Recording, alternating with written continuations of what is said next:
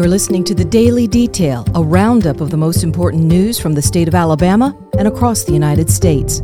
I'm Andrea Tice. The president and CEO of 1819 News, Bryan Dawson, talks about the dangers of a 24 hour national news cycle for those here in the state and why a media outlet based here in Alabama is so important.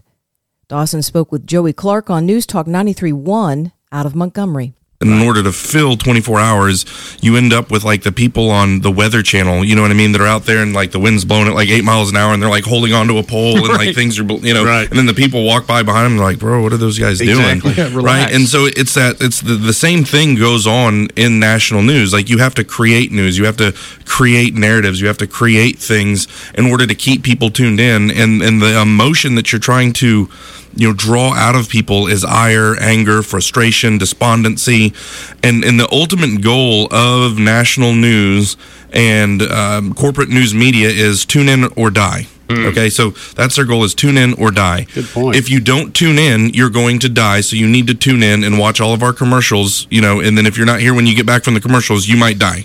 Right? And so they they they have this big spooky scary thing they're always spinning um, and that if you miss just 1 minute of their 24-hour coverage, you might miss out on something that that, that could cost you your life. Um, and politics is, is local. It's at least it's supposed to be. And you know, we talk about one of the dangers of the 24-hour news cycle is it draws everybody out of seeing what's going on locally, where you can actually make a difference. You, you know, you can actually bump into your senator at, at a restaurant. You can be getting a haircut, and, and and your representative show up. Like that's a place that you can actually make a difference. A new caucus is launching in the U.S. House that was started in part by an Alabama congressman. Mo Brooks, along with Indiana Congressman Jim Banks, have now formed and launched the House Hypersonics Caucus. It's created to push forward the development and use of hypersonic weapons as part of national security for the United States. Brooks says that both China and Russia have spent the past two decades building up their military forces, including the creation of an offensive hypersonic weapons system. Brooks says the group within the U.S. House will learn about and support efforts within the Department of Defense to test and build hypersonic systems. Both men say that hypersonic missiles are critical to national defense and that the nation cannot afford to fall behind. Other members already joining the caucus are Robert Aderholt of Alabama District 4 and Jerry Carl of Alabama District 1. Federal prosecutors are weighing in on a case that involves an Alabama teenager who was kidnapped by a Texas man. 19 year old Daniel Skipworth is still in jail on a half a million dollar bond. He's in jail in Tyler, Texas.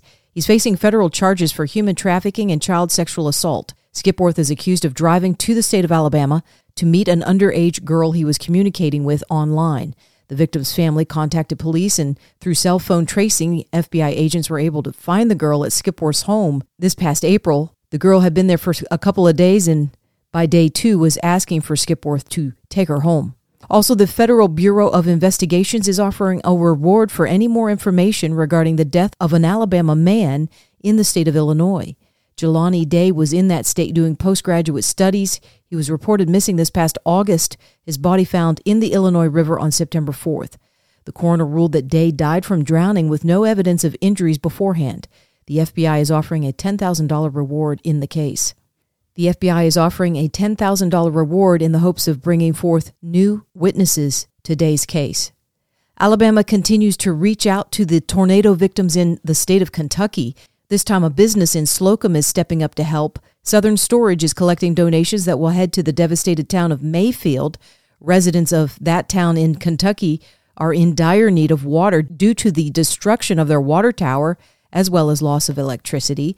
Slocomb Storage is accepting water, canned foods, blankets, coats, flashlights, batteries, soap, towels, MREs, and of course toys. Since we're just days away from Christmas, the first load of supplies will head out to Kentucky this coming Friday.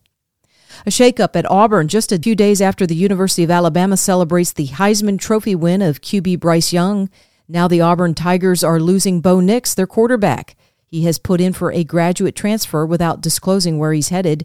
Nix was able to start for Auburn for 34 games before an ankle injury occurred against Mississippi State. Nix says the decision to leave was the toughest he's ever made.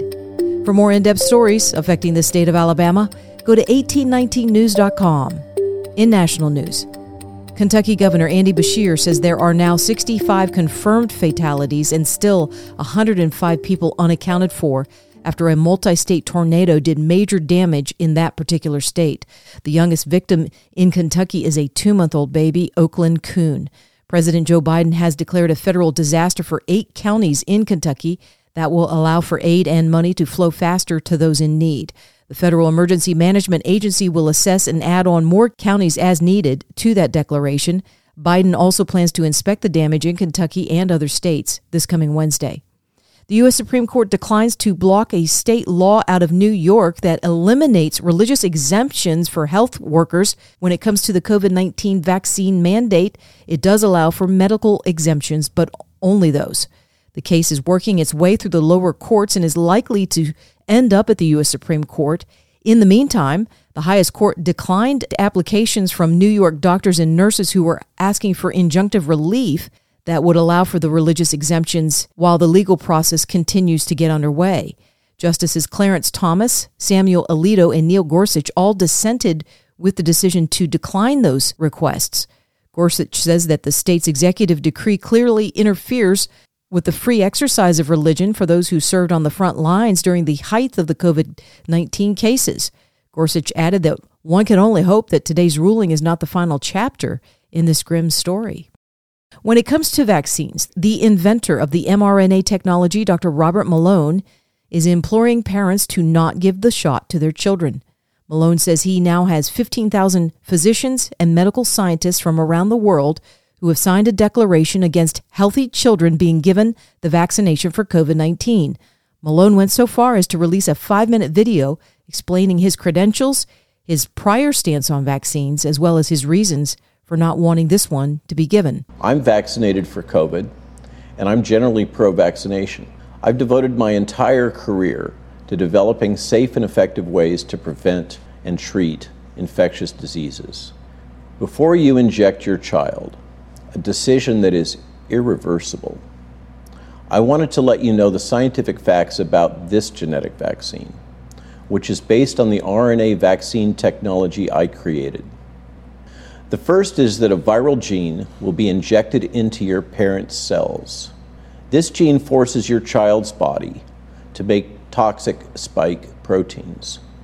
These proteins often cause permanent damage in children's critical organs, these organs include their brain and nervous system, their heart and blood vessels, including blood clots, their reproductive system, and most importantly, this vaccine can trigger fundamental changes to their immune system. The most alarming point about this is that once these damages have occurred, they are irreparable. They cannot be reversed. The second thing you need to know is about the fact that this novel technology has not been adequately tested. We need at least five years of testing and research before we can really understand the risks associated with this new technology. The harms and risk from new medicines often become revealed many years later.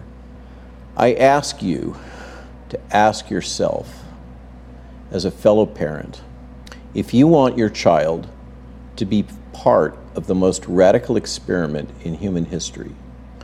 One final point the reason they're giving you to vaccinate your child is a lie.